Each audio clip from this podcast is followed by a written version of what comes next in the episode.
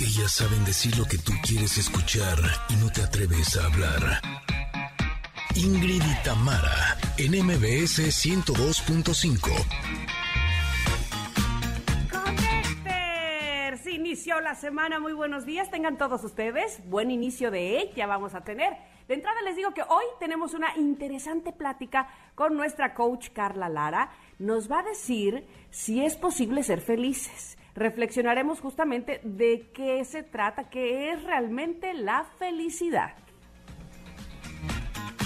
Mm, eso suena muy, muy bien, familia hermosa, ¿cómo están? Buenos días. Oigan, se dice que el tercer lunes de enero es el famoso Blue Monday, el día más triste del año. Y aprovechando este efeméride, tendremos una entrevista con un psiquiatra para hablar de la depresión y cómo superarla. Además, como todos los lunes, nuestro amigo Paco Ánimas nos trae todos los detalles eh, del mundo del deporte. Por ejemplo, la deportación del tenista número uno, del mundo, Novak Djokovic, de Australia. Los resultados de la Liga MX de fútbol, seguramente hablará de la NFL. En fin, todo se va a poner muy interesante en nuestra sección deportiva. Además, es lunes de viejitas pero bonitas, de baladas, ¿ok? De canciones, para ponerle sabor al Blue Monday. También tenemos la carta del comentarot y mucho, mucho más. Somos Ingrid y Tamara, estamos aquí en MBS y gracias por comenzar la semana con nosotras. Ingrid y Tamara, en MBS 102.5. Bueno, bueno, bueno, pero ¿de qué se trata esto? Mi querida Janine, nos pusiste canciones así de... Oh. Total Eclipse of the Heart con Bonnie Tyler, porque hoy sí, es de bonitas, viejitas pero bonitas, es lunes de canciones viejitas pero bonitas, pero, pero hoy van a ser de esas llegadoras de esas de soltar la lágrima, porque Blue Monday, ay, oye, eso es este masoquismo, ¿eh? Aunque lo vamos a equilibrar un poco con la pregunta del día, ya lo verán ustedes. Bienvenidos sean a este programa que les abre los brazos, así los recibe con fuertes apapachos para que iniciemos muy, muy bien la semana. Es eh, Ingrid y Tamara en el 102.5 en MBS, por si alguno de ustedes apenas nos ha sintonizado por primera vez, bienvenidos sean de verdad que es un gusto recibirles todos los días de la semana. Eh, no solamente en el 102.5, como ya decía, también en Córdoba nos escuchan, sí, en FM Globo 102.1, en Comitán también, en Exa 95.7, en Mazatlán, en Exa 89.7, en Tapachula, en Exa 91.5 y a todos, todos, todos ustedes que han elegido las plataformas digitales para estar con nosotras. De verdad que agradecidas estamos. Qué bueno que lo hagan así y qué bueno, mejor aún, que nos lo hagan saber desde dónde nos escuchan, dónde estamos este, eh, presentes, en qué ciudad, en qué país. Gracias, de verdad, muchísimas gracias. Este, pues yo me siento muy contenta, es Blue Monday, no me quiero poner en ese mood, por favor. Yo estoy muy bien. Tú, Ingrid, ¿cómo amaneciste el día de hoy? Pues yo no amanecí blue, ¿eh? Amanecí eh, red, así. ¡Auch! uh, roja pasión. Muy bien. Sí, justo el día de hoy amanecí bien. o sea, sí tuve pesadillas en la noche. Llevaba tiempo que no oh. tenía. ¿Se acuerdan que tuve una época como de eh, siete años en donde todas las noches tenía pesadillas? Pues ahorita sí ya, oh. o sea, no me había dado cuenta que no tenía pesadillas hasta hoy en la mañana que amanecí y me di cuenta que tuve pesadillas y dije, ¡ay, hace mucho que no tenía pesadillas! Eh, fue como muy extraño. Pero bueno, el punto es que no, yo estoy de buenas, estoy de buen humor, pero todos ustedes, si están ustedes así eh, bajo eh, si sienten que no tienen energía, no se preocupen. Ustedes pongan sus horas en nuestras manos y nosotros nos encargaremos de levantarles todo el ánimo porque les hemos preparado un gran programa. Y para eso... Eh, comenzamos con la pregunta del día, que estoy segura que les va a traer eh, buenos recuerdos, porque queremos saber con qué personaje de caricatura se identificaban cuando eran chiquitos. ¿Tú, Mitam? Eh, así de, identificarme, de identificarme, híjole, no lo sé, eh, déjame pensar. ¿Tú tienes alguno en mente? Pues fíjate que eh, ustedes saben que yo soy cuatro del Enneagrama. El cuatro es creativo y romántico. Y pues yo sí era como pitufina, así. ah, yo te veía más onda candy candy, más este, así, no, porque sensible, pero muy alegre. No, porque ella es más cursi, así. ya me ganó, dice. Exacto, como que ya pasó la línea de la, del romanticismo. Pero Pitufina sí, siento que yo era así. Y eso que crecí entre puras niñas, ¿eh? O sea, no crecí entre puros pitufos.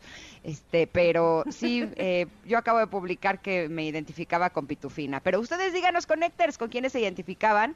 Eh, lo pueden hacer a través de arroba Ingrid Tamara MBS. Vamos a estar encantadas de poder recordar también nuestra niñez a través de sus recuerdos, ¿verdad? Oye, además, este, yo, porque soy la, ¿cómo se llama? La rebelde de la clase, cambié también la pregunta del día. Es decir, además puse otra pregunta del día ahí ah, en, ¿qué en pusiste? Que no me ha llegado. Este, fíjate que para hacerle tantito contrapeso al Blue Monday, ay, ay, ay, ay, ahí está. Este, ponerle puse- jiribilla? para ponerle jiribilla, no, pues para, para equilibrar, ¿no? Porque vamos a estar oyendo canciones así de, de córtate las venas. Ajá. Les pedí a los connectors, por favor, que si nos mandaban fotos de algo que los pusiera muy de buenas. Algo que, aunque estuvieran tristes, aunque estuvieran enojados o como estuvieran, pero vieran algo o comieran algo o este, tuvieran la presencia de alguien que les pusiera muy de buenas. Y entonces han estado muy bonitas esas fotos porque, mira, me han mandado, este, dice, ver fotos y videos de Mr. Chomp, que era cuando era cachorrito y es un perrito husky padrísimo que nos manda Arlet.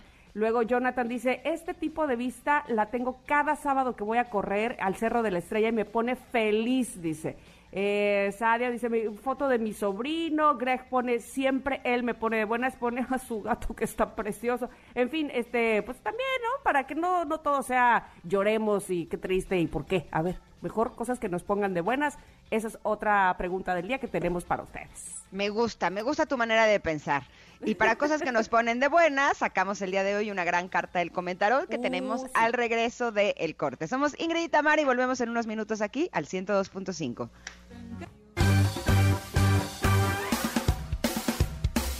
Es momento de una pausa. Ingrid y Tamara, en MBS 102.5. Ingrid y Tamara, en MBS 102.5. Continuamos. El día de hoy, para el comentarot, elegí una carta del oráculo La Voz de tu Alma de Fer Broca y Natalie Asís. Y saqué una carta muy linda que tiene a dos mujeres, eh, están eh, las dos eh, aparentemente paradas, una frente a la otra. Eh, las expresiones, como siempre en estas cartas, son hermosas, son de sí, yo quiero, yo quiero así. es una sonrisa de serenidad, de tranquilidad, de paz interior. Están compartiendo una flor, pero esta carta se llama compartir en amor y dice lo siguiente. Cuando estás con otras personas, ¿qué es lo que intercambias? Intercambias conflicto por conflicto, conflicto por paz o paz por conflicto. En tus relaciones más estrechas y cercanas, lo que a veces compartes es un silencio denso o un reclamo constante. La voz de tu alma te dice, aprende a compartir el amor, a darle a la gente más cercana a ti la más linda de tus sonrisas, a tener empatía no solo con las personas de tu grupo social de amigos, sino también con quienes viven en tu casa. Es necesario que lo más valioso, aquello que aprendemos y nos lleva a mejorar, lo traslademos a nuestros hogares, espacios de trabajo y a la intimidad de nuestra recámara. Compartir en amor significa detenerte y reflexionar. ¿Qué tanto reclamas? ¿Qué tanto juzgas? ¿Qué tan altas son tus expectativas? Debes descubrir cómo haces esto con quienes más dices amar. Compartir en amor es valorar y apreciar lo que sí hay. Es necesario reconocer los logros de quienes amas y honrar su parte sagrada. Por eso la voz de tu alma te invita a cambiar tu actitud. Me gusta porque además eh, al final de esta carta nos eh, hace una sugerencia de un regalo que me parece extraordinario y dice, a aquellas personas con las que vives o convives más, hazles un pequeño regalo. Al entregárselos, diles a cada una, agradezco que estés en mi vida y aprecio lo bueno que me das, lo que es bueno en ti. Lo que más disfruta la gente más lejana de ti, llévaselo a la gente más cerca de tu vida. Lo más padre de ti, compártelo con tus personas más cercanas. Se me hace una gran propuesta el día de hoy para empezar la semana, porque estoy convencida que eh, la energía que nosotros eh, promovamos en casa es la que va a invadir no solamente a nosotros, sino que es la que vamos a proyectar hacia afuera. ¿No? Y creo que siempre hay que empezar por lo que eh, sucede con las personas con las que vivimos. Eh, está este dicho, ¿no? De eh, farol de la calle, obscuridad de tu casa, ¿no? Y creo que siempre hay que asegurarnos que la energía de casa sea la mejor, sea que la gente con la que vivamos sea la mejor versión de nosotros mismos, porque sí creo que muchas veces nosotros podríamos estar eh, pues no sé, siendo eh, de diferente manera con las personas a las que más confianza le tenemos, ¿no?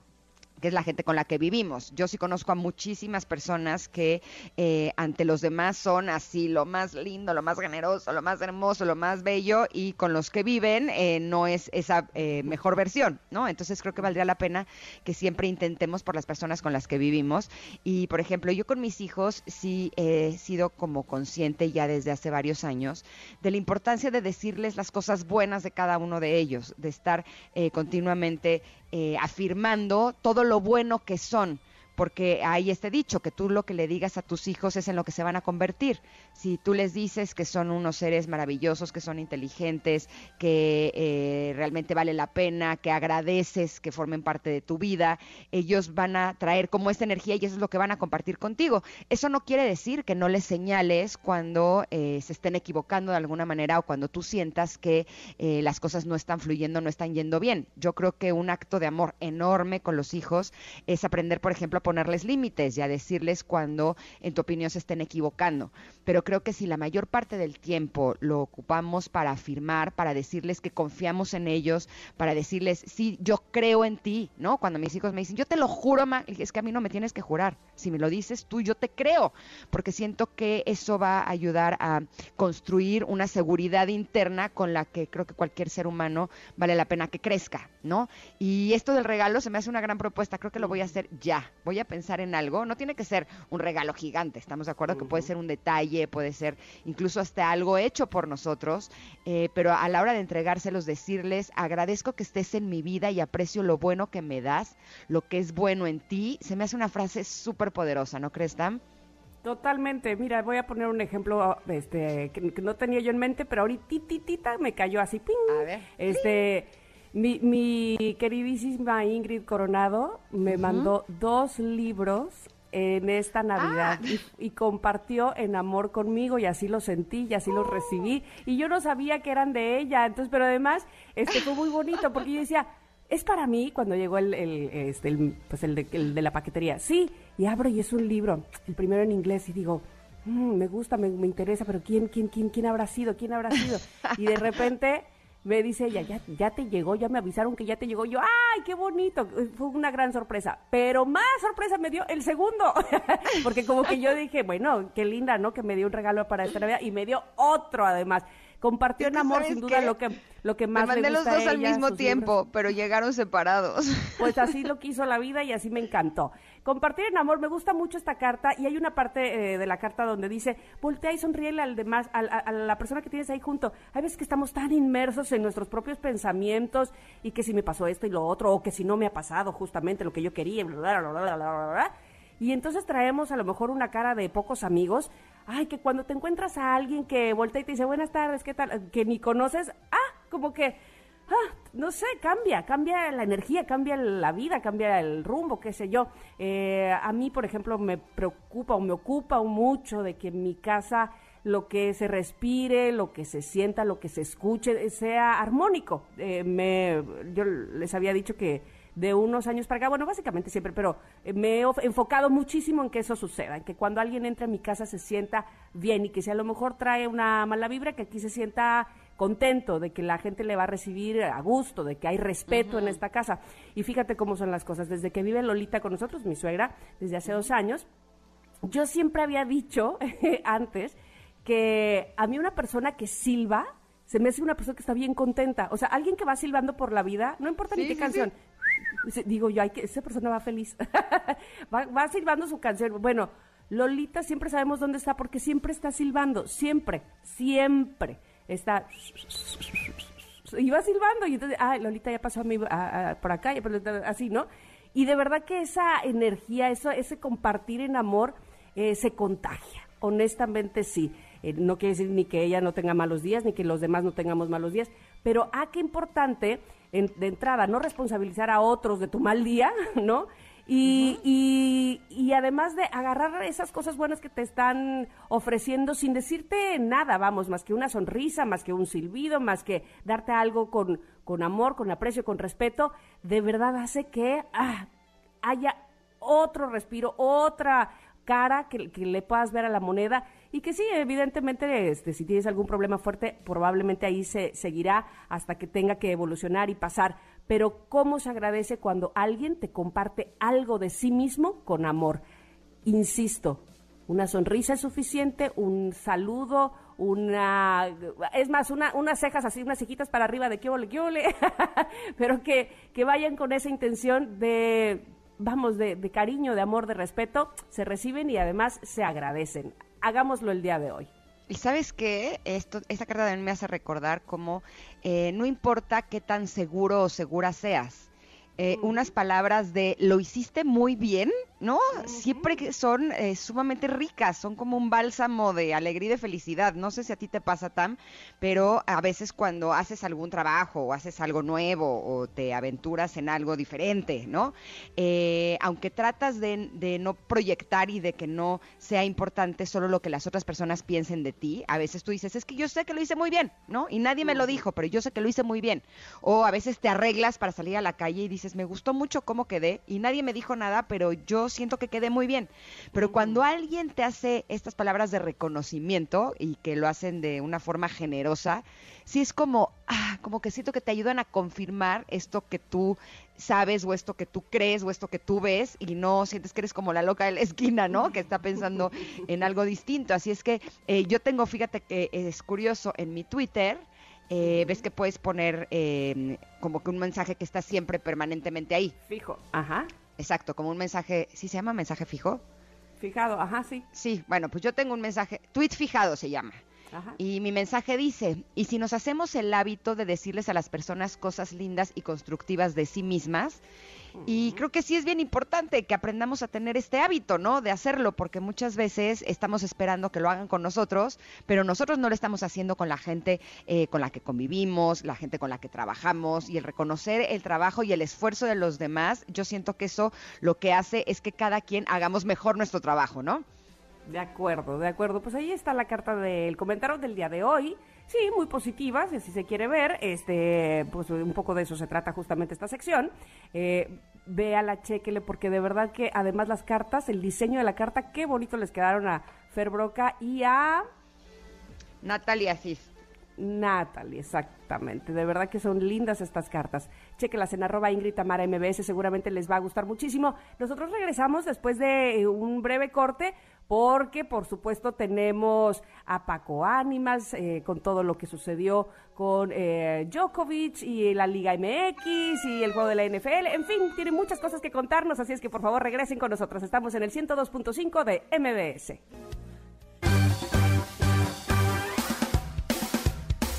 Es momento de una pausa. Ingrid y en MBS 102.5.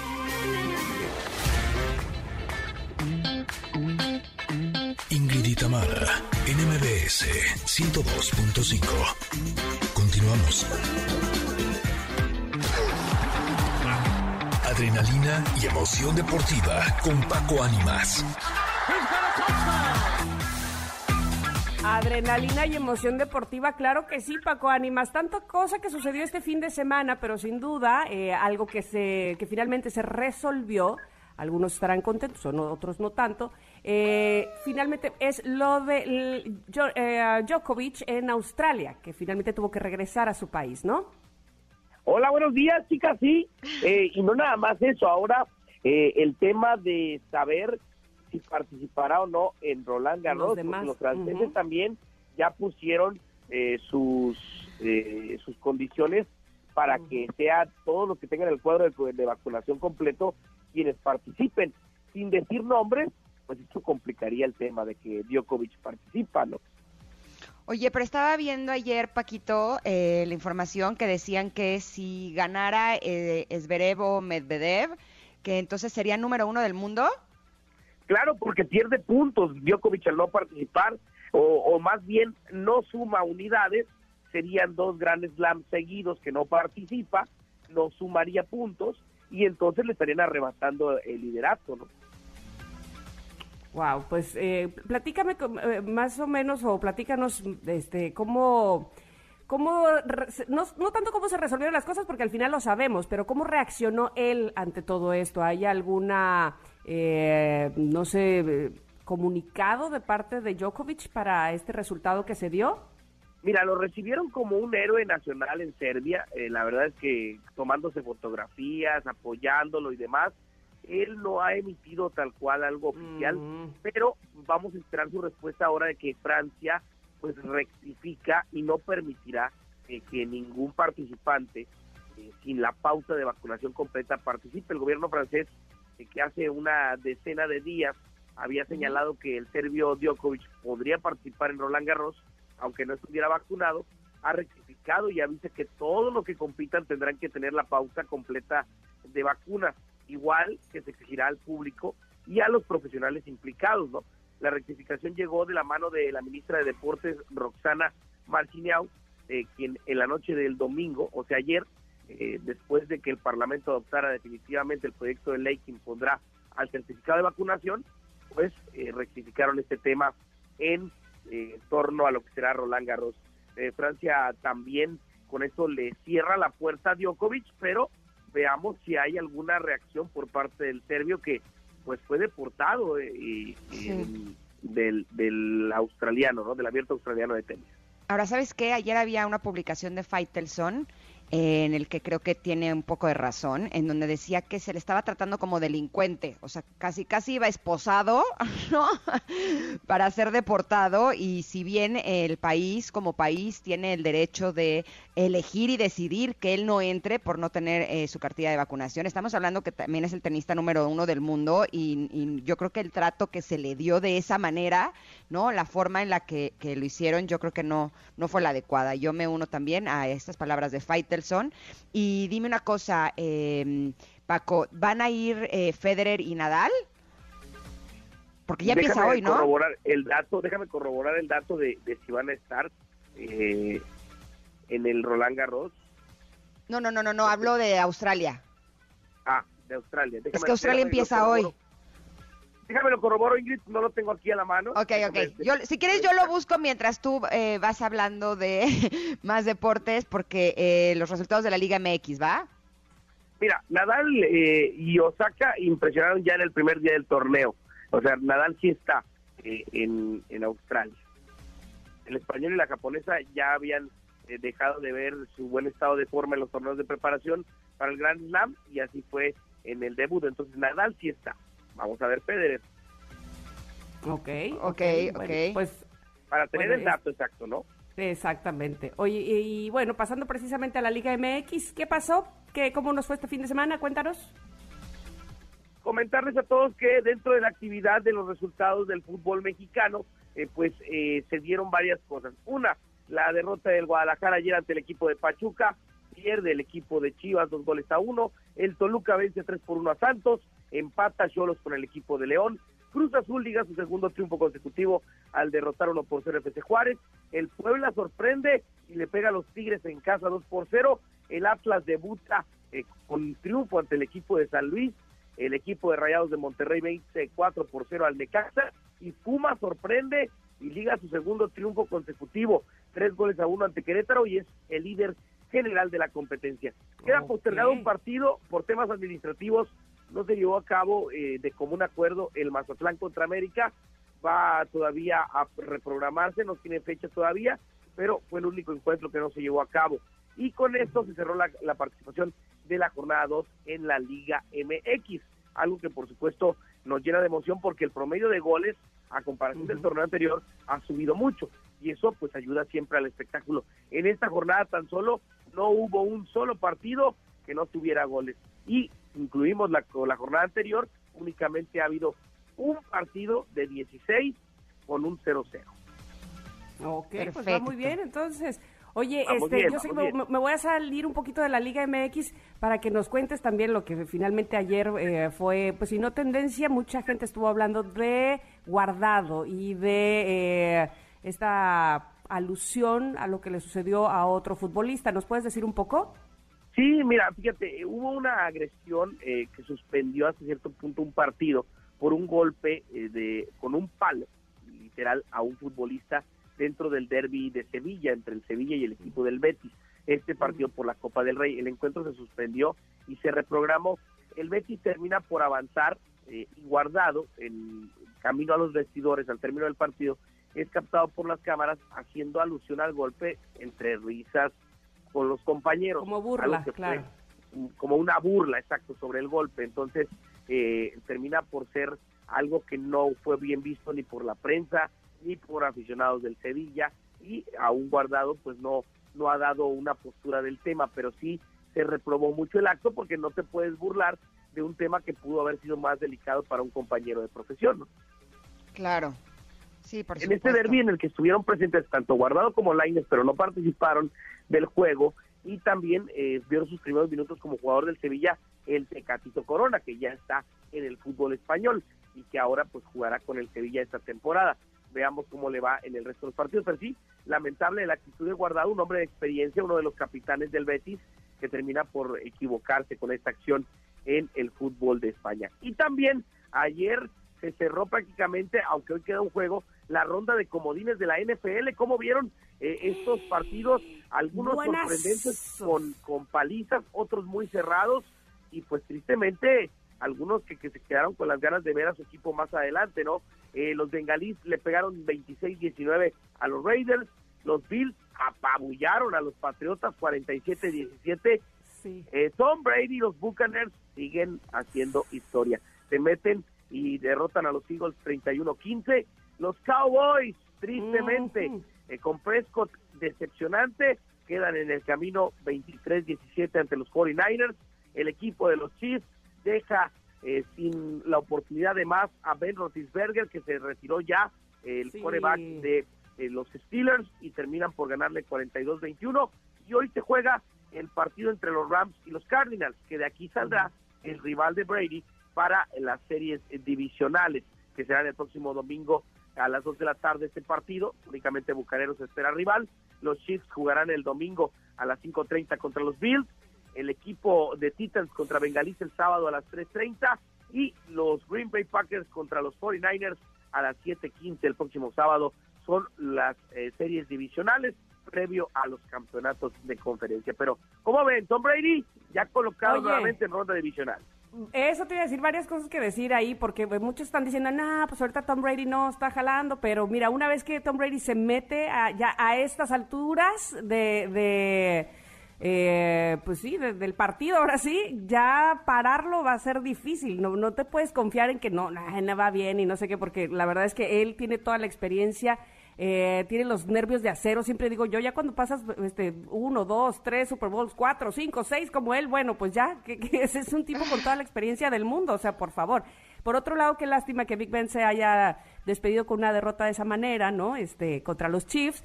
Y hablando de los Chiefs, van contra el equipo de Pontón, que son los Bills, que están jugando súper bien. Así es que ese partido en específico lo quiero ver. Se me hace que va a estar muy, muy bueno, ¿no? Sí, la verdad es que los Bills eh, si bien habían hecho las cosas bien en la campaña, se esperaba que Patriotas quizá le, le pusiera un poco más de resistencia, pero no, eh, la verdad es que eh, Bills le demostró el poderío y es uno de los candidatos a irse colando rumbo al Super Bowl. Vamos a ver Si, si lo logra, ¿no? Claro, creo que sí.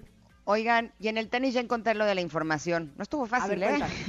eh, ya, eh, ya habíamos dicho que Novak Djokovic no va por su postura antivacunas.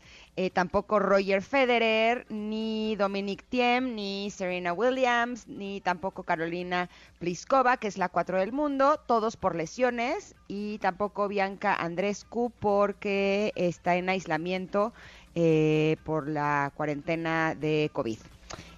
parece que sí le pegó. Entonces ellos eran los grandes ausentes del abierto de Australia. Estaba leyendo que eh, hace unos días eh, Nadal había dicho que ni él, ni Federer, ni Djokovic estaban por encima de del abierto de Australia, o sea, vamos, que sí, por encima del, abierto de Australia, que, ningún tenista estaba por arriba de eso, entonces que pues había que respetar, ¿no? Oiga, por cierto, lo que dijo. hablando de Rafa Nadal, que sí participa en el Australia Open, eh, el abierto mexicano de tenis contará con, con con cinco de los mejores jugadores del mundo en la edición 2022. El público ¿Ah, que sí? asista Ah, sí, tendrá sí, como sí. plato principal al favorito de la afición, Rafael Nadal. Ujú. ¡Qué bien! sí, o sea, ¿sí viene. Rafa? Órale. Sí, la presencia Él ya ha venido otras veces, ¿no? Sí, está, está confirmadísimo por el director general del Abierto, Raúl eh, Zurutuza. Eh, eh, en entrevista lo dijo a un medio nacional.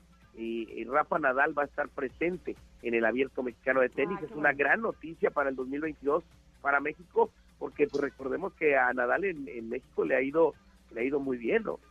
Qué padre. Es ahora en febrero, ¿no? Ujú. Estará llevándose a cabo eh, del 21 al 26 de febrero en Acapulco, en las nuevas instalaciones de la Arena GNP. Ahí será el abierto mexicano de tenis con Rafa Nadal. Ingrid, por favor, necesitamos a alguien que nos reporte desde allá. ¿Cómo ves? Ándale, ¿Te ándale, animas? ándale, ándale, Ingrid. Eh, yo creo que sí me voy a empezar a eh, Perfilar y a organizar. poner maletas. Creo que me voy a empezar a, a ¿no, Sam? peinar. Que nos consiga. ¿eh? Por favor. Mira, viene Medvedev, viene Tsitsipas, viene Zverev y viene Berretini. ¡Órale! ¡Qué bien! ¿Cómo ves, Ah, no, esta fue el del 21. No, ya la regué. ¿Cómo ves si Janine eh, nos consigue que te vayas de corresponsal, Ingrid, y nos consigas ahí este, toda la información del- desde la grada? Pues sí, sí No. me piache. Pues bueno, ahí está la noticia también de, de Nadal que estará. No, sí, sí vienen. Estos que vienen. dije, Medvedev, Ah, Tsitsipas, Zverev y Berretini, sí vienen confirmados para el Abierto Mexicano de Tenis eh, 2022. ¡Yay! ¡Ujú! sí, sí Ah, voy. Buenísimo. Listo. Bueno, sí, sí voy, dice. Voy a empezar a ahorrar. Va a, estar, va a estar espectacular, entonces no nos lo podemos perder. Abierto Mexicano de Tenis eh, en el mes de febrero, finales de febrero, será el eh, Abierto Mexicano de Tenis para estar muy al pendiente también de lo que suceda. Chicas, pues es lo que tenemos de la información deportiva. Muchas Hoy continúa la actividad de la Liga MX femenil. Debutó Ujú. Katy Martínez con el América, ganó el clásico capitalino el América con gol de Katy Martínez. Cinco Oh. minutos le costó a la ex delantera de Tigres eh, mojar con, la, con el cuadro americanista eh, y pues eh, tratar de llegar a ese gol 100 que en la Liga MX femenil que le ha quedado pendiente por temas de lesiones, ahora que está completamente recuperada y en su nuevo equipo ya marcó el primer gol. Perfecto. Vientos. Paco Anivas, muchísimas gracias. ¿Dónde te podemos localizar? Pero yo sé que el próximo lunes estás con nosotras. Así es, próximo lunes aquí y por lo pronto arroba Paco Ánimas en Facebook, Twitter e Instagram. Ahí estaremos platicando de todo lo que pasa en el mundo del deporte. Súper, gracias Paco. Abrazo grande. Un abrazo. Bye. Vámonos Y un corte. Ingrid, ¿eh? ya, te, ya peinada y que con maleta en mano, ¿eh? Para que vayas Ya a voy empacando. tenis. Voy empacando, listo. Oigan, vámonos un corte, pero de regreso estaremos hablando de un tema que es sumamente importante, la depresión. Somos Ingrid y Tamara y volvemos en unos minutos aquí al 102.5. Es momento de una pausa. Ingrid y Tamara, en MBS 102.5. Ingrid y Tamara, en MBS 102.5. Continuamos. Esta canción que estamos escuchando se llama Entre mis recuerdos, es de Luz Casal. Y justo al principio del programa estábamos hablando que se dice que el día de hoy es el Blue Monday, es el tercer lunes de enero, en teoría es el día más triste del año. Y aunque es una fecha que ha sido cuestionada, la semana pasada se conmemoró el Día Mundial de la Lucha contra la Depresión y por eso es muy importante hablar de ella, cómo atenderla y cómo superarla. Por eso queremos darle la bienvenida al doctor Alejandro Nenclares, director médico de Medicina Interna de Pfizer México. Buenos días, doctor, ¿cómo está? Hola, buenos días, muchas gracias. Buenos días al auditor. Eh, justo la semana pasada eh, yo estuve compartiendo un poco como eh, una persona que ha padecido de depresión en algunas eh, temporadas de mi vida, eh, cómo se hace una diferencia justo entre la tristeza, la apatía y la depresión ya como un padecimiento, pero nos gustaría que usted nos los compartiera este día. Sí, con todo gusto y, y qué bueno que lo, lo preguntas porque es muy, muy importante. Eh, no toda tristeza es depresión y no toda depresión es tristeza. Ahora, eh, la tristeza es un sentimiento normal. Todos la hemos padecido, todos la hemos pasado, es parte de, de una emoción que nos ha permitido sobrevivir eh, a lo largo de miles de años de evolución nuestro, en nuestro cerebro. Entonces la tristeza, pues por una pérdida, pues, ya sea de la pareja, económica, el empleo cualquier razón, es una emoción normal, es una emoción tan normal como la ira o el asco o el que quieren ustedes eh, mencionar. Sin embargo, cuando ya esa tristeza es persistente, permanente y se acompaña de otros síntomas, ya no es normal. Y aquí ya hablamos de, depresión como tal. Ahora, ¿cómo identificar que eh, se trata de un padecimiento depresivo y no una tristeza pasajera o un, duelo? Eh, hay dos síntomas cardinales eh, que hay que identificar. Uno es la tristeza de manera permanente, casi todos los días, la mayor parte del día, referida o, expresada por uno mismo, o que alguien cercano a mí, por ejemplo un familiar o mi pareja, lo refiere, ¿no? Dice, no, bueno, es que yo veo que eh, andas muy triste. Si esto permanece por más de dos semanas, este sentimiento de, tristeza, y además acompaña, que es el otro síntoma cardinal, de la pérdida por la capacidad del placer o el disfrute, lo que eh, los médicos llamamos anedonia, y esto se refiere a que las cosas que antes me gustaban, disfrutaban, me entusiasmaban, me motivaban, han dejado de serlo, han dejado, han dejado de provocarme placer. Por ejemplo, no sé, bailar, hacer ejercicio, escuchar música, incluyendo la sexualidad o comer algo rico, todo lo que antes me provocaba placer ya no me entusiasma, ya no me provoca el más mínimo placer.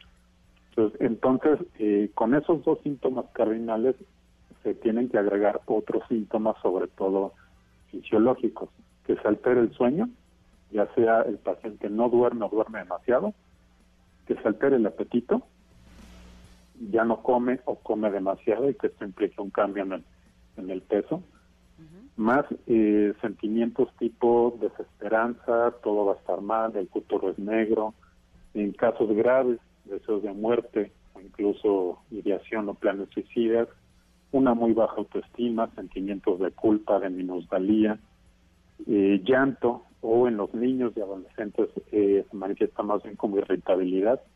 Entonces, eh, si yo tengo estos dos síntomas cardinales que mencionaba, que es tristeza y anedonia, más dos o más de los que acabo de mencionar, sueño, apetito, tristeza, minusvalía, deseos de muerte, estamos hablando de un padecimiento depresivo. Y por último, eh, la depresión discapacita. Es decir, yo ya no puedo trabajar, yo ya no puedo convivir con mi familia, yo ya no puedo estar bien en el trabajo. Una tristeza pasajera no, pasajera no discapacita.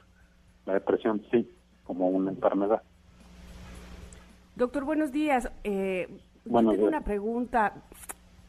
¿Cómo eh, puede, podemos llegar a la depresión sin nunca antes, hasta una edad adulta, haberla sentido? Es decir, neurológicamente pasa algo, hay detonantes, o es algo que con lo que ya nacemos, que neurológicamente, no sé, este, tengamos de manera genética y por eso tengamos depresiones crónicas. ¿Cómo, cómo sucede?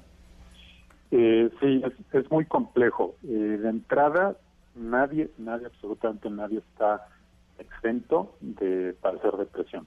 O sea, el que diga, no, a mí eso nunca me va a pasar, nunca me va a dar, no es cierto.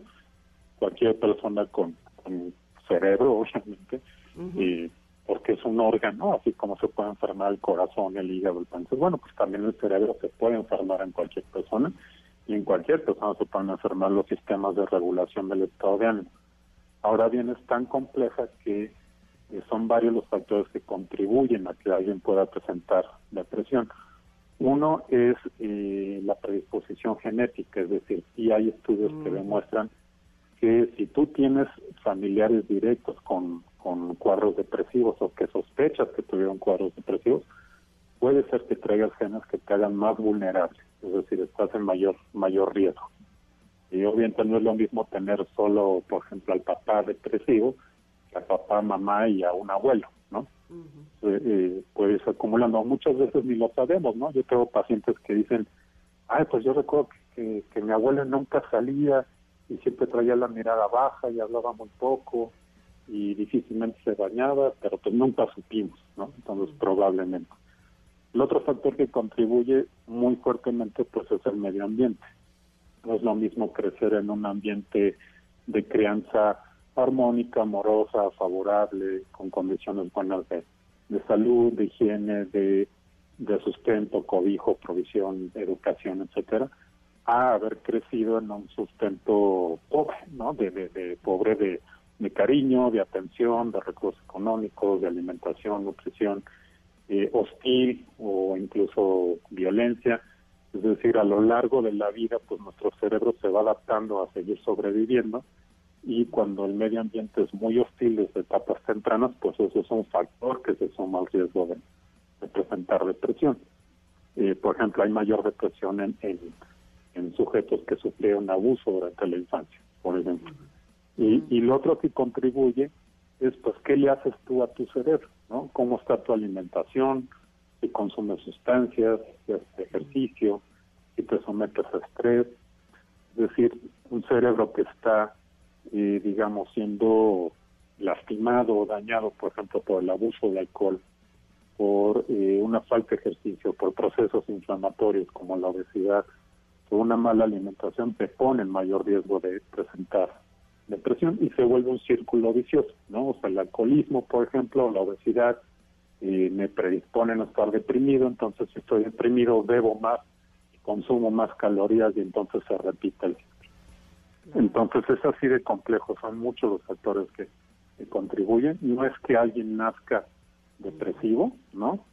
Pero sí puedes nacer con factores eh, genéticos y luego vivir factores ambientales que te ponen en riesgo para presentar depresión. Eh, doctor, en los últimos casi dos años todos hemos estado un poco más vulnerables a las pérdidas. Eh, a la pérdida de la salud, a la pérdida del trabajo, eh, a la pérdida de la estabilidad económica, incluso a la pérdida de los seres queridos. Y eso nos llevaría a tener un proceso de duelo. Eh, usted decía que cuando esta tristeza dura más de dos semanas podríamos pensar que es una depresión. En el caso de lo, del duelo, ¿sería exento de este tiempo o más bien un duelo podría llevarte a padecer de depresión, que pudiera ser como algo que lo detone? Sí, eh, este es un tema, déjame decirte, de muchísimo debate entre las grandes sociedades psiquiátricas, sobre todo la Asociación Psiquiátrica Americana, porque por muchos años se dijo, eh, no, el duelo, el duelo es algo diferente de la depresión, ¿no? El duelo no, no debe considerarse depresión, porque si a ti se te murió un familiar, pues es normal que estés triste, ¿no? Entonces luego vino un, un, debate muy fuerte en el 2014, si mal no recuerdan, en que dijeron, no, a ver, espérame, o sea, los síntomas que provoca un duelo pueden ser igual de discapacitantes que los de la, depresión. Entonces no se deben de, subestimar o descartar. El, consenso sigue siendo tanto controversial, pero siendo más, más simples y, usando más como la, la lógica clínica es que si un duelo no te permite funcionar, hay que considerar lo que no es normal y se debe de tratar. Ahora, tú puedes estar en duelo porque ahí es un familiar tuyo, pues puedes tener melancolía, acordarte de ese familiar, este, a lo mejor derramar una que otra lágrima, y sentirte mal por la pérdida, pero sigues con tu vida, ¿no? Te levantas en la mañana, te bañas, te vas a trabajar, este, atiendes a tu familia, eh, procuras, no sé, ir a tu gimnasio que tenías programado o tomar la clase que tenías programada, pero si te tocan, digamos, esa fibra, si, si te duele, ¿no? Eso sería lo normal. Pero si por el duelo ya pasaron más de cuatro semanas y no logras funcionar de nuevo, no te repones, no te levantas, ya se puede estar tratando de un problema depresivo. Un duelo puede ser el disparador de un problema depresivo. Doctor, eh, por desgracia casi se nos termina el tiempo, pero no quisiera que termináramos esta plática sin hablar de tratamientos, que es lo primero que debiésemos hacer si vemos que algún familiar nuestro o que nosotros mismos, aunque si sufrimos de depresión entiendo que sería difícil que tomemos esa decisión, pero si alguien más está cerca de nosotros y ve que tenemos este eh, padecimiento, ¿qué es lo primero que hay que hacer? Primero, no subestimarlo no pensar que es algo menor y que se va a quitar solo o que solo es cuestión de echarle ganas, ¿no? Dos, sí buscar ayuda médica, de preferencia al menos con el médico de atención primaria, el médico familiar, el médico de nuestra clínica más, más cercana comentarlo. Tres, bien importante, no automedicarse, no estar consultando en Internet. Hay buena información, pero también hay mucha desinformación y son padecimientos que maltratados, lejos de ayudar, se estropean más. Entonces hay que darle su seriedad, es un problema médico y hay que atenderse con el médico e idealmente, si es necesario, con el especialista en salud mental. Perfecto, doctor. Le agradecemos muchísimo que haya estado con nosotros para hablar de este tema. Eh, ¿Dónde lo podemos encontrar para más información? Eh, para más información, bueno, yo estoy eh, a sus órdenes en, mis redes sociales. Me pueden buscar como Alejandro Menclares, con todo gusto, tanto en Instagram como, en Facebook. Y igualmente eh, tengo relación con el Instituto Nacional de Psiquiatría, que también hay varios colegas también pueden, pueden contribuir con información de ayuda para todos. Le agradecemos mucho, doctor Alejandro Nenclares, que haya estado con nosotros. Hasta la próxima. Para servirles, un gusto. Gracias. Gracias. Vamos a ir un corte. Regresamos con la segunda hora de este programa que escuchan ustedes y que nos da mucho gusto que así sea. Ingrid y Tamara en MBS. Volvemos. Es momento de una pausa. Ingrid y Tamara en MBS 102.5.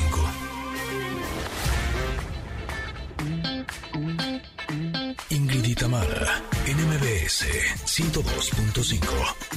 Continuamos.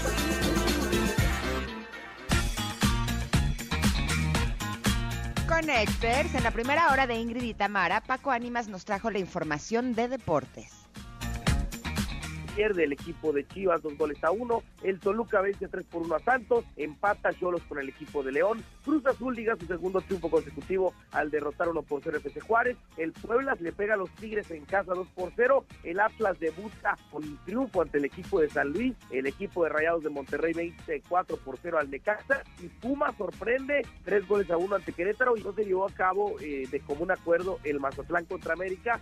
Va todavía a reprogramarse, no tiene fecha todavía Oigan, más adelante nuestra coach Carla Lara nos dirá si es posible ser felices y además tenemos buenas noticias para iniciar la semana, así es que por favor quédense con nosotras, somos Ingrid y Tamara en MBS.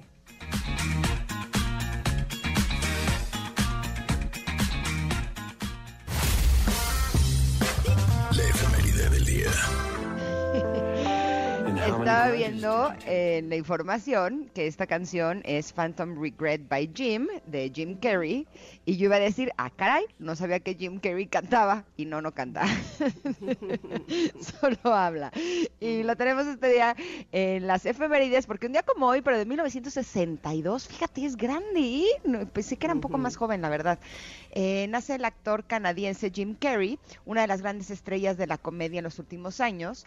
Entre sus películas más populares están Ace Ventura, La Máscara, Todopoderoso, Dick y Jane y El Grinch. Escuchamos su colaboración Phantom Regret by Jim del más reciente disco de The Weeknd, Don FM. Y yo diciendo, es grande, ¿eh? O sea, si es más grande que yo, es grande. Y si es más chico que yo, es joven. O sea, ese es el parámetro de edad. Exacto. Y yo soy de edad mediana, entonces. ¿O cómo? Oye, pero sí, sí canta. sí, lo he oído cantar a Jim Carrey. Hay, eh, Somebody to Love Sí, hay algunos videos donde él está cantando. Eh, no lo hace mal, aunque hace como muchas expresiones. Bueno, pues como es él, ¿no? Jim Carrey. Eh, hace mucha parafernalia ahí para cantar y demás, pero no, no lo hace mal. O sea, canta como eh, actúa. Ah, sí, sí, sí, sí. Sí, es que no sé si te acuerdas, pero al final de la película de Todopoderoso sacan como los bloopers, ¿no? Eh, de las cosas que hicieron durante la filmación. Y en una de esas él está haciendo su actuación y una de las cuatas que está como en un juzgado le dice, You're an overacted eh, ah, actor, o sea, eres un actor sobreactuado. y se empiezan a reír. Entonces así canta, canta sobreactuado. Es que depende de qué canción, pero Somebody to Love sí la canta así, este, como sobreactuado. Y fíjate que hay mucha gente a la que no le encanta el estilo de Jim Carrey. Yo cuando lo vi actuar precisamente en algo que no era comedia, eh, en eh, Eterno Resplandor de una mente sin recuerdo, para mí me cambió totalmente la visión que tenía de Jim Carrey. Eh, luego he visto otras entrevistas que también me me han gustado mucho lo que él contesta y cómo se expresa. Y entiendo también, justamente, mira, hoy que es Blue Monday o que estábamos hablando de depresión, que él ha sufrido grandes cuadros, grandes eh, procesos justamente de depresión sobre todo cuando se suicidó una de sus parejas, o su pareja, no sé si la más reciente, pero él se fue para abajo totalmente y él así lo, lo, cuando se atrevía a hablarlo lo, lo, explicaba y lo decía, ¿no? Pero en fin, he visto varias entrevistas de él, hay una eh, un, pedacito que, que últimamente han repetido mucho en algunos reels donde él muy joven está platicando con Oprah y dice, yo, eh, eh, bueno, ponen ahí como lo importante de la visualización, ¿no? Y entonces él decía, yo un día me hice un cheque a mí mismo de 10 millones de dólares y me lo guardé y además sí le puse en el concepto por eh, actuar en una película, ¿no? Algo así pone él. Y dice, y ese año, al finalizar ese año, me contrataron, si no mal recuerdo, para... la máscara. No, no, no, no, no, para esta, esta que hace de pareja de tontos, ¿no? Una pareja de tontos y fue la primera vez que le pagaron Dumber. Es lo mejor del mundo mundial. La vi hace poco con mis hijos y volví a llorar de la Exactamente para esa. Este, y él traía todo el tiempo su propio cheque que él se había hecho a sí mismo. y al pues final vamos nuestro cheque, Es lo mismo que pensé. pero y, y él mismo te dice, este, pero bueno, detrás de esa, de esta, de esa afirmación y de esa visualización hubo mucho trabajo, ¿no? Pues la verdad que bueno. ¿Has visto sus pinturas?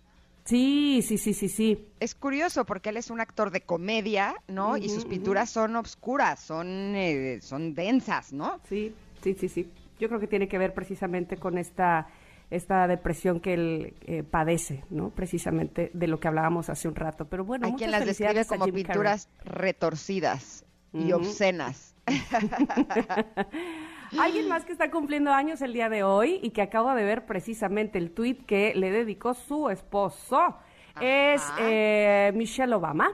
Ella nació en 1964, abogada y primera dama, ex primera dama estadounidense. Ella fue primera dama del 2009 al 2017, casada con el cuadragésimo cuarto presidente de los Estados Unidos, Barack Obama, y fue la primera dama afroamericana en la historia de ese país. Oye, ¿ya viste su, su eh, serie documental o no? No, no, no, cuéntame.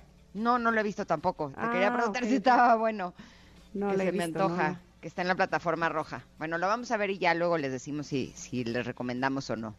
Oigan, en 1969 también nace el DJ de música Dance Trance y productor holandés de DJ Tiesto, con ocho álbumes de estudio, dos de ellos compilatorios. Obtiene premios como un Grammy en el 2015 por mejor grabación remezclada y un año después el Edison Award de la Academia Holandesa por su aportación a la música actual. Y en 1984, mira, otro DJ, nace el DJ, productor y modelo escocés Calvin Harris, especializado en electropop, house y dance, y ha compuesto y producido para otros artistas como Rihanna y Florence Welch. Órale, es el ex de, mm, este, mm,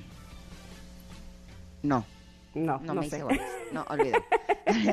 eh, acontecimientos. Cuéntame el chisme. Eh, no. yo, eh, no, creo que me hice bolas. En acontecimientos, en 1929 aparece la primera historieta de Popeye el Marino, creada por el dibujante de cómics Elsie Chrysler Segar en la tira cómica Timble Theater The King Features Syndicate, publicada en The New York Evening Journal. Muy bien. Oye, por cierto, nos está diciendo Janine que ella ya vio el documental de Michelle Obama y que es inspirador, así lo calificó. Entonces sí lo voy a ver, a mí eso es lo que me gusta ver. lo inspirador.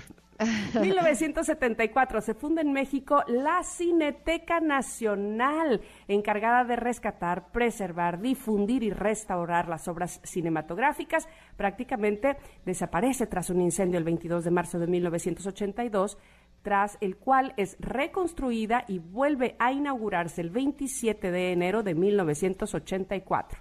Muy bien. El día de hoy también es día de Martin Luther King. El tercer lunes de enero se celebra el día de Martin Luther King, una fecha eh, festiva en Estados Unidos que conmemora el nacimiento de uno de los principales activistas por los derechos civiles. Eh, Martin Luther King estuvo a favor de la lucha no violenta para defender los derechos humanos de los ciudadanos afroamericanos y acabar con la discriminación racial. Ok, pues eh, importante día. Mira, como decía Sanz, mejor ubiquémonos ahí. Este en lugar del Blue Monday, ¿no? Sí, sí, sí, de acuerdo. en, un tuit que puso Alejandro Sanz, puso el Blue Monday son los papás. Estoy más contento que cualquier otro lunes. Mejor celebremos el Martin Luther King Day y soñemos con ese mundo que nos merecemos. Bueno, y hablando del Blue Monday, pues eh, hoy se le menciona como el día más triste del año. El origen del día más triste del año se empezó a gestar desde 2005, cuando el psicólogo Cliff Arnold trabajó en una fórmula para determinar cuál era el peor día del año, con motivo de una campaña publicitaria para una agencia de viajes, para la Sky Travel. Y al final concluyó, pues, que este, ¿no? Que el día más deprimente del año sería el tercer lunes de enero, así lo dijo él, dado los excesos navideños, la frustración por no poder realizar los propósitos del año nuevo y también por la falta de motivación, y aplicando una serie de fórmulas que han sido muy criticadas. Sí, pero también hay un eh, artículo de la revista de la UNAM en el que dice que el día más triste del año, también denominado como Blue Monday, no existe. Eh, dice, es en realidad un hecho pseudocientífico o en todo caso un concepto mercado técnico. Las condiciones para que alguien esté triste o alegre dependen de los eventos que ocurren a su alrededor, aseguran expertos de la UNAM. El problema es que algunos sectores de la población pueden ser susceptibles a sugestionarte a sugestionarse. Así sucede en Japón, en donde se ha incrementado el número de suicidios en ese día, eh, en particular entre la población joven que usa las redes sociales, incluso más que en México. Y justo eh, me parece interesante que esta revista dice que las condiciones para que alguien esté triste o alegre dependen de los eventos que ocurren a su alrededor, pero a mí me parece que la propuesta que nos tiene Carla Lara es completamente distinta. Por eso vámonos a un corte y regresamos para platicar con ella sobre la felicidad. ¿Se puede realmente ser felices sin que los eventos de alrededor sean los que nos influyan? Somos Ingrid y Tamara y volvemos en unos minutos aquí al 102.5.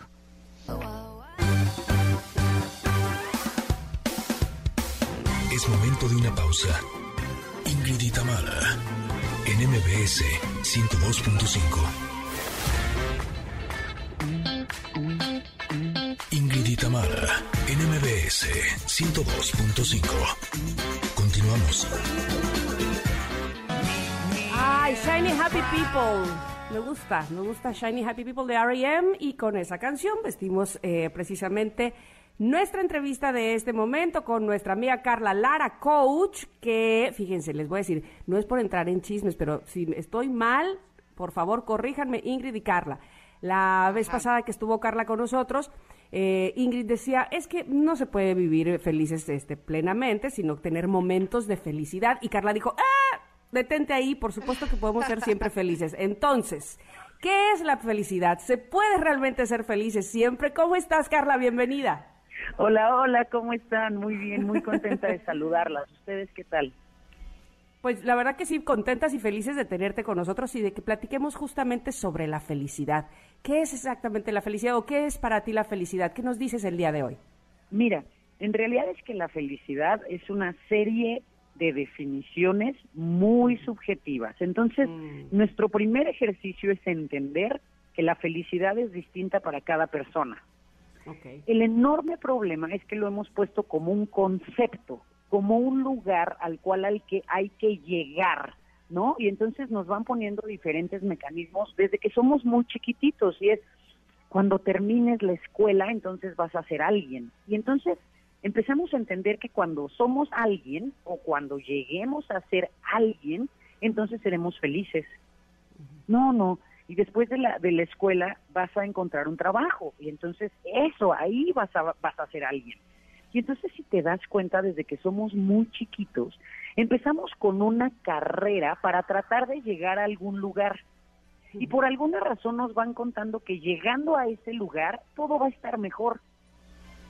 Y entonces, desde que empezamos con un poquito de conciencia en la vida, pues vamos corriendo hacia algún lugar pero lo grave es que vamos corriendo hacia algún lugar con la sensación de que nunca realmente llegamos. Esa es la fuente de la infelicidad en la vida. Mm. Porque se suponía que cuando saliéramos de la escuela iba a pasar algo y uno sale de la escuela, universidad o donde salgas y pues sí, ya tienes un papel que te acredita como alguien o como algo. Ah, pero ¿cómo es la experiencia cuando vas a buscar tu primer trabajo? Es catastrófica. sales de ahí muchas veces con la moral terrible porque te prometieron, alguien dijo que cuando llegaras allá iba a ser genial. Oye, pero no solamente en el tema profesional, también en el tema personal, no es que cuando entre a la pareja, no, no, vas a ver, es que ahí vas a ser feliz. Y uno va y se encuentra efectivamente una pareja. Pero, uy, te empiezas a dar cuenta que no todos los días, no siempre, no a todas horas está siendo tan feliz como se supone que tendrías que ser. ¿Te das cuenta cómo entonces es una construcción de conceptos, de, de llegar a ciertos lugares, de obtener ciertas cosas, y que realmente es, son muy pocas las personas que se detienen y se preguntan, ¿qué es felicidad para mí? Es como la zanahoria que le pones al caballo, ¿no? Es como la, que nunca alcanza y que va detrás de ella y detrás de ella y, y nada más no llega. es que no llegas, es que no hay manera de llegar, o sea, es parte de la trampa, es parte de este ejercicio en el que cuando la escuela, cuando te cases, cuando el hijo, cuando el segundo, la parejita, porque todavía está saliendo la mamá del parto y le dicen, ay, ¿y para cuando la parejita? Ahí está.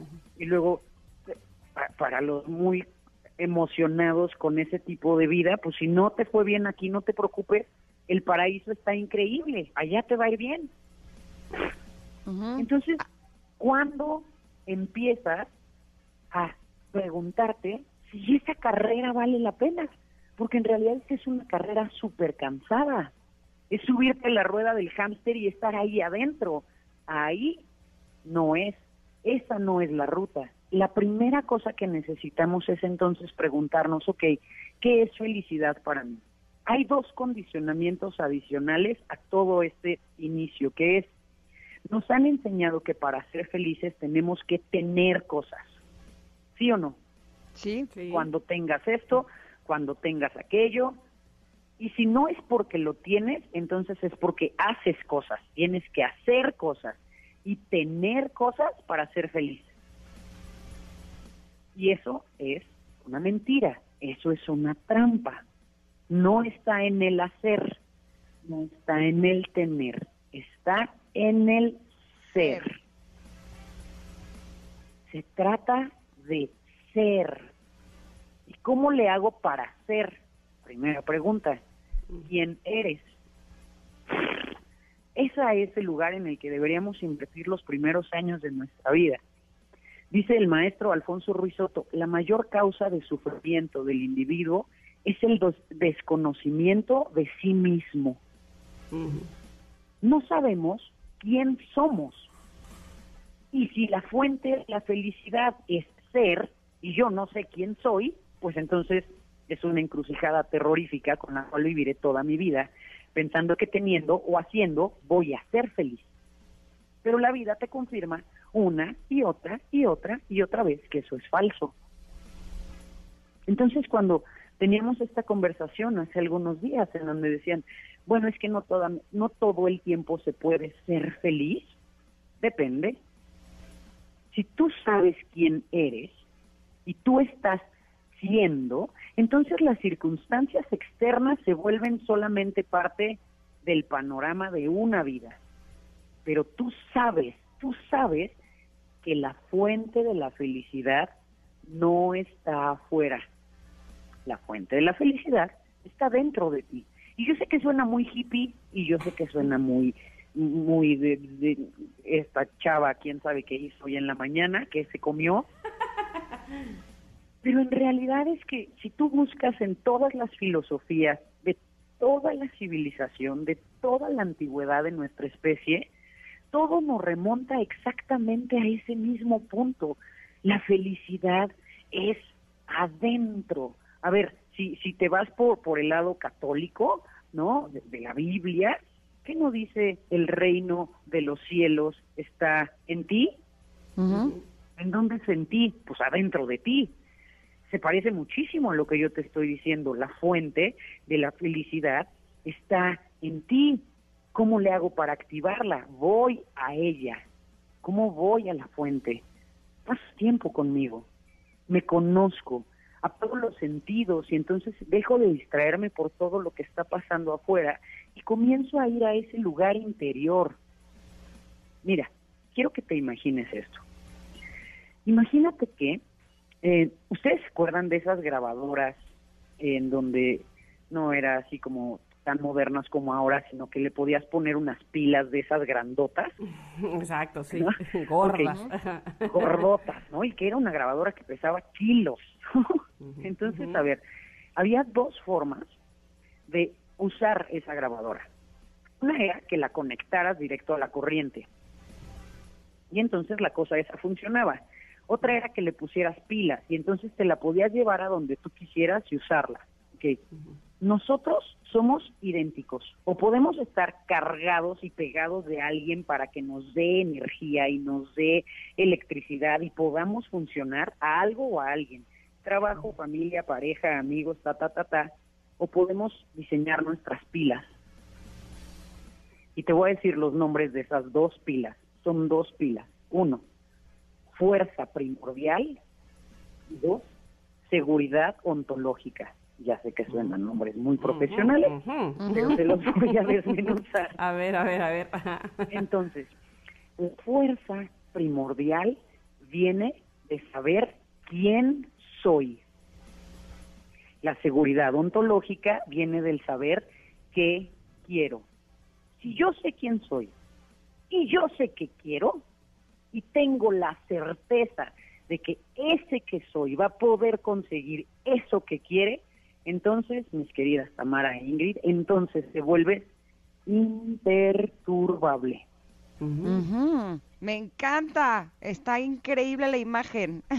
Ahí como que sentí que me cayeron las fichas así, clac, clac, clac, clac, clac, clac, clac, porque justo eh, la semana pasada estaba en un día en el que me pasó eh, lo que tú estabas describiendo, pero al revés, ¿qué quiero decir?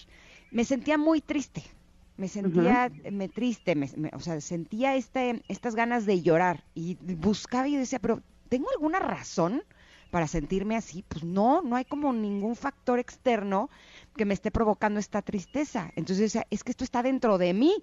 Por lo tanto, yo tengo que descubrir o ver la forma de encontrar por qué me siento de esta manera. Y creo que tenía que ver mucho con la responsabilidad de conectarme conmigo. Era como un llamado de mi alma de estás eh, distraída, ¿no? Eh, con precisamente las cosas externas y aunque no haya nada malo, esta desconexión me estaba provocando esta eh, tristeza interna que es con, con la que sentía que estaba viviendo, ¿no? Sin que hubiera razón, que justo siempre pensamos que es porque algo sucedió, ¿no? Y en esa ocasión sí me, quedó clarísimo que no, que era algo mío, que era algo que estaba dentro de mí y que por lo tanto eh, lo que valía la pena es que yo hiciera algo al respecto, ¿no? Que era eh, principalmente sentir esa tristeza.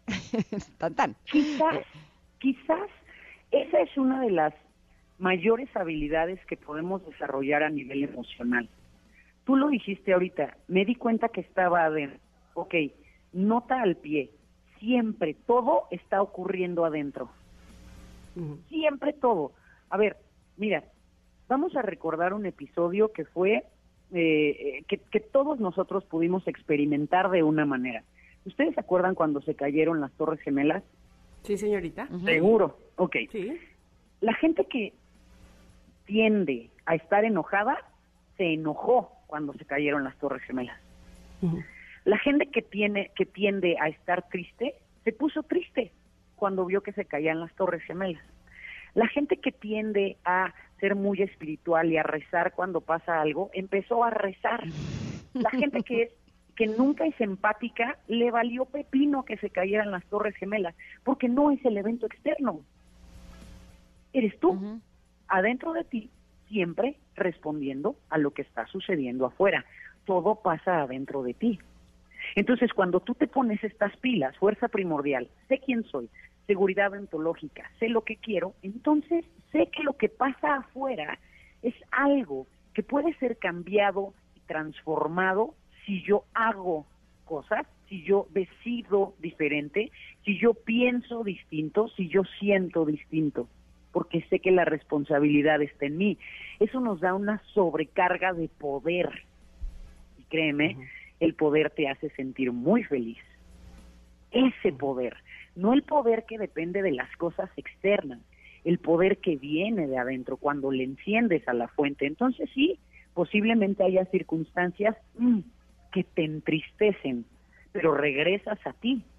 Y entonces dices, ok, no es que nunca jamás en la vida me voy a sentir triste, no, pero entonces aprendo a estar triste sin necesidad de estar mal puedo estar triste puedo estar bien. Puedo estar enojada, pero no estoy mal. Puedo estar frustrada, pero no estoy mal. ¿Por qué? Porque sé que si quiero hacer un cambio, sé que si quiero retomar esta situación tengo que ir adentro. Las personas se cansan, se cansan en la vida tratando de sostener y de luchar por las cosas que están afuera. A ver, es un condicionamiento, así nos han educado, no es que estén mal, es que de una manera eso es lo que hemos escuchado toda la vida. Y por eso lo repito, cuando empezamos a hablar de estos temas, muchas personas dicen, no entiendo nada. Solamente es un tema de conciencia, de darte cuenta que todo lo que está afuera, todo, todas las cosas, personas, circunstancias, proyectos, actividades, todo eso es incontrolable.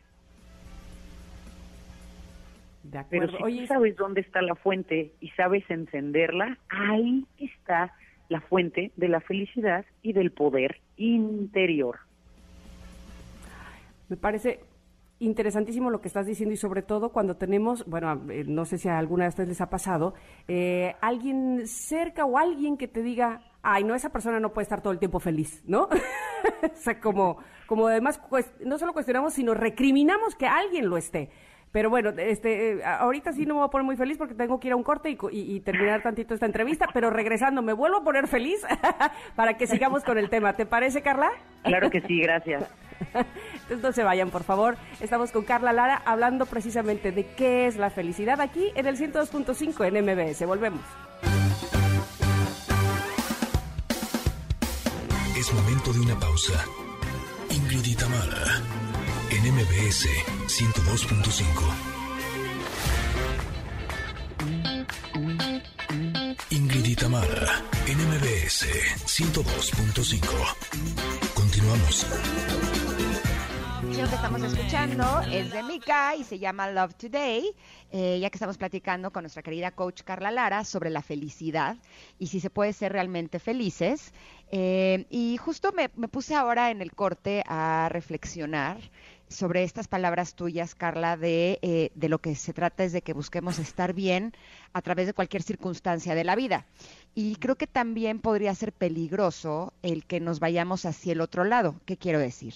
en esta sensación de estar siempre bien, ¿no? Y yo siempre estoy bien, yo siempre estoy bien, y vienen los trancazos de la vida, pero, pero, yo siempre estoy perfecta, yo siempre estoy bien, que en lugar de que realmente sea un bien real, más bien es que no nos estamos dando chance de sentir ninguna de las emociones que nos están provocando los eventos de afuera, ¿no crees, Carla? Que también esto podría ser un peligro.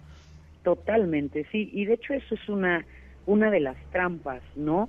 Eh, esta felicidad neurótica eh, que de pronto vemos por todas las redes sociales, ¿no? Y, con mensajes que además, como dices, son muy peligrosos y son muy riesgosos, como, no, no importa lo que pase, controla tus emociones. Eso es una reverenda ridiculez, por no decirle de otra manera. Las emociones no se controlan.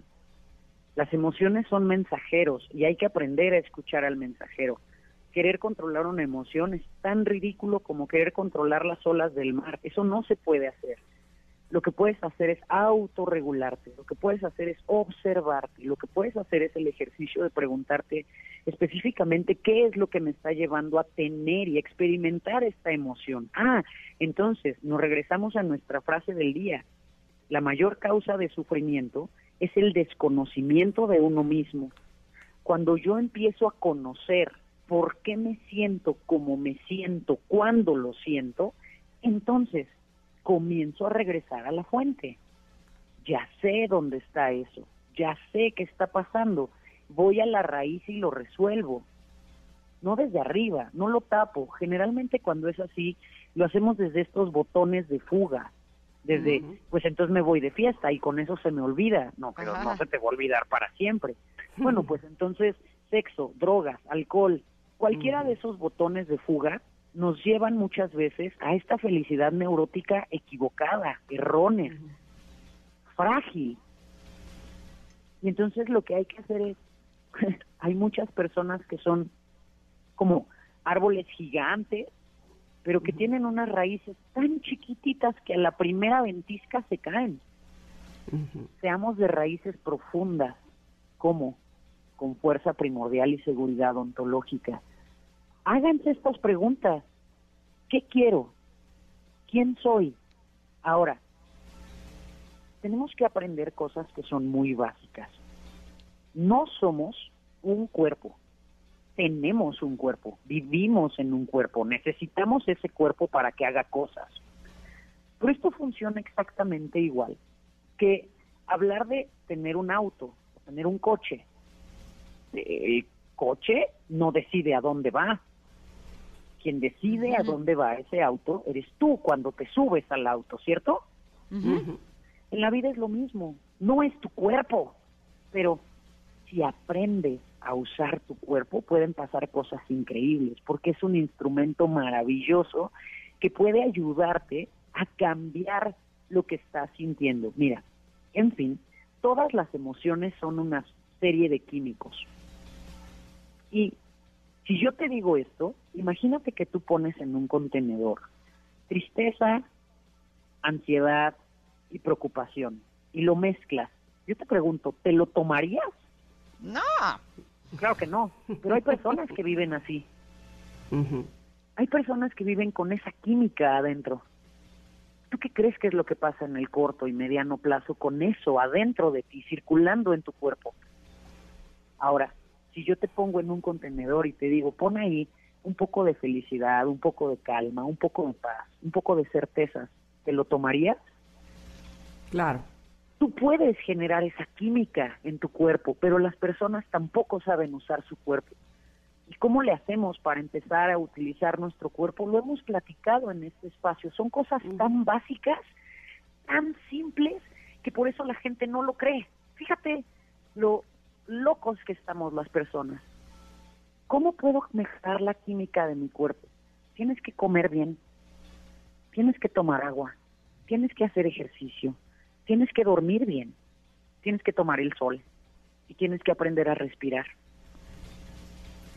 en un cuerpo desequilibrado no puede haber emociones equilibradas. Pero si tú equilibras tu cuerpo, ayudas al vehículo a funcionar mejor para que puedas experimentar mucho más equilibrio, pero si tu cuerpo está cansado, enfermo, desnutrido, deshidratado, mal dormido, ¿cómo te vas a sentir feliz? Claro. En mi libro, Carla, utilizo una imagen que creo que puede quedar muy bien. Es que eh, tú no eres tu cuerpo, estás en tu cuerpo, ¿no? Pero eh, si lo vemos en una imagen de un vehículo, si tú sabes que vas a tener un solo coche el resto de tus días, ¿no lo cuidarías? no checarías todo el tiempo que esté todo bien, porque es el único que vas a tener. Si no, vas a llegar a, una etapa en la que va a estar todo destartalado, ¿no? No lo chocas, lo limpias, lo llevas a servicio, o sea, cuidas que esté bien. Pues lo mismo eh, deberíamos de pensar de nuestro cuerpo, porque es el único que vamos a tener toda la vida y es un vehículo que nos va a llevar a través de esta vida, ¿no? Tal cual. Y mira, es muchas veces un tema de falta de conciencia. Una de las preguntas que yo les hago a mis clientes es, ¿cuántos años vas a vivir?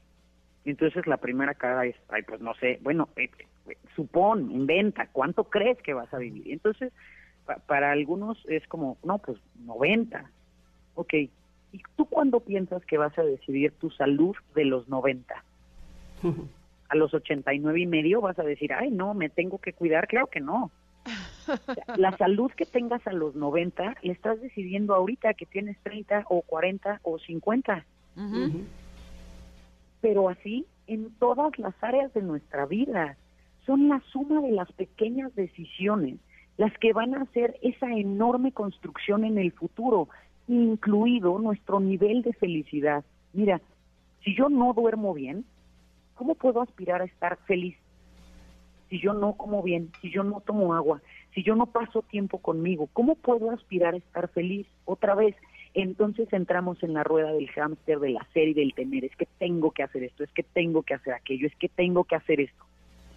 Y entonces, ¿cuándo haces una pausa? ¿Cuándo te detienes? cuando te equilibras. Es imposible que exista un nivel sostenido de felicidad en un cuerpo, en una mente y en un espíritu desequilibrado. Vivimos en un mundo, y suena horrible, pero es como es, de gente desequilibrada.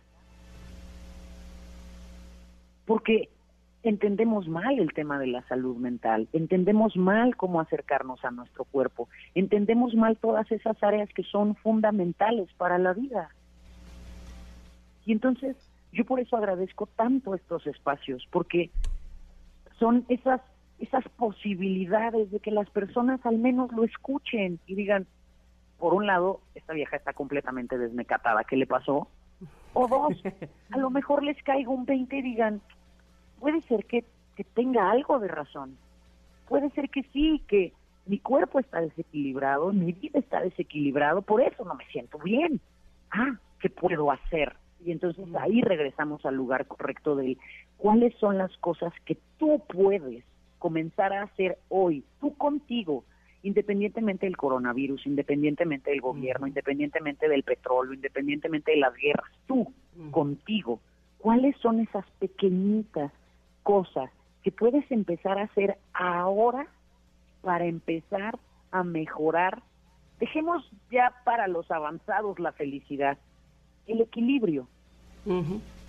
Tantito más equilibrio en tu vida siempre va a acercarte al bienestar. Es muy fácil, la ecuación es muy fácil, Ingrid y Tamara. Tengo que hacer en mi vida más cosas que me acerquen al bienestar y tengo que hacer en mi vida menos cosas que me acerquen al malestar. Fin, la ecuación, ahí está. Ay, qué importante que nos lo recuerdes, que nos lo digas, que nos lo menciones. De verdad que siempre es un gusto escucharte, Carla. Me quedé yo también con, ciertas cosas que decirte, pero bueno, pues seguramente las diremos en otro momento cuando regreses con nosotras, porque de verdad que es un gusto recibirte. Yo feliz, les agradezco mucho este espacio. Les mando un fuerte, fuerte abrazo y hoy, para todas las personas que estén interesadas, hoy inició el reto 15, pero todavía pueden sumarse. Es ah. un ejercicio de 15 días de herramientas directamente en el WhatsApp de las personas y lo único que tienen que hacer es entrar a www.elreto15 con número.com, elreto15.com. Elreto15.com, ok. ¿Y tus redes sociales, Carla? Además. me encuentran en todos lados como Carla Lara Coach. Perfecto. Te agradecemos muchísimo, Carla, que hayas estado con nosotras. Nos aclaraste muchas cosas y tu idea de las pilas se me hace fantástica. Les mando un fuerte abrazo y que sea una semana padrísima para ustedes. Igualmente. Gracias, Carla. Vámonos un corte, pero regresamos con el último bocadito de Ingrid y Tamara. Volvemos. Es momento de una pausa. Ingrid y Tamara en MBS 102.5. Ingrid y Tamara en MBS 102.5. Continuamos. Ingrid y tienen buenas noticias. Bueno, bueno, bueno, esta noticia la verdad es que es bastante simpática por eso estamos escuchando de fondo I Was Made for Loving You The Kiss. Les voy a platicar que Gene Simmons presumió a un recolector de basura mexicano, regiomontano, si no me equivoco, que se vistió con el atuendo de Demon, su personaje en Kiss, y así fue eh, colgado en el recolector de basura. ¿Tú ya lo viste, Ingrid? No, no, no, pero suena increíble. bueno, pues es... que que debe estar bien padre, ¿no? Sí, sí, sí. Después de que un video de un recolector de basura mexicano circulara por redes sociales, ya que se vistió y se maquilló como The Demon de la agrupación Kiss, Jen Simmons agradeció el gesto del trabajador a través de su cuenta de Twitter. Además, imagínate que, que uf, no, estaban todos bien contentos. Honestamente, yo me hubiera puesto igual de contenta también. ¿Cómo no? Pues resulta que el pasado 14 de enero, Simon sorprendió a sus seguidores al compartir el video de Rodrigo, el trabajador de limpieza de Monterrey, Nuevo León. En este video, Rodrigo va colgado del camión recolector con el traje y maquillaje característico de Demon de Kiss, gritando ¡Basura!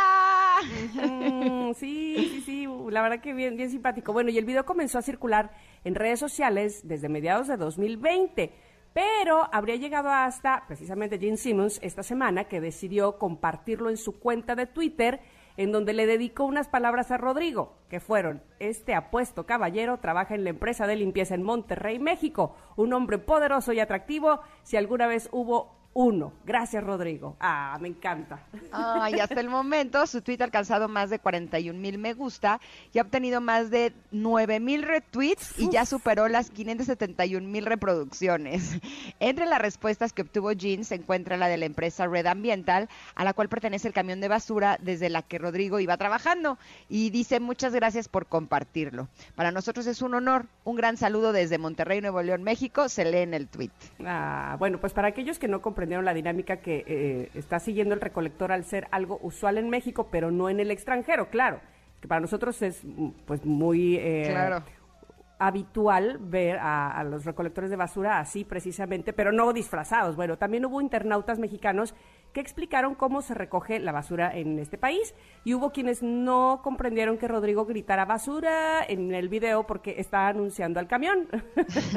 Esta no es la primera vez que Kiss reacciona a lo que sus fans mexicanos hacen, porque unos meses atrás la banda felicitó al artista mexicano Miguel Mick Martínez debido a que pintó un mural con sus caras en la pared de una casa de Ciudad Juárez, Chihuahua.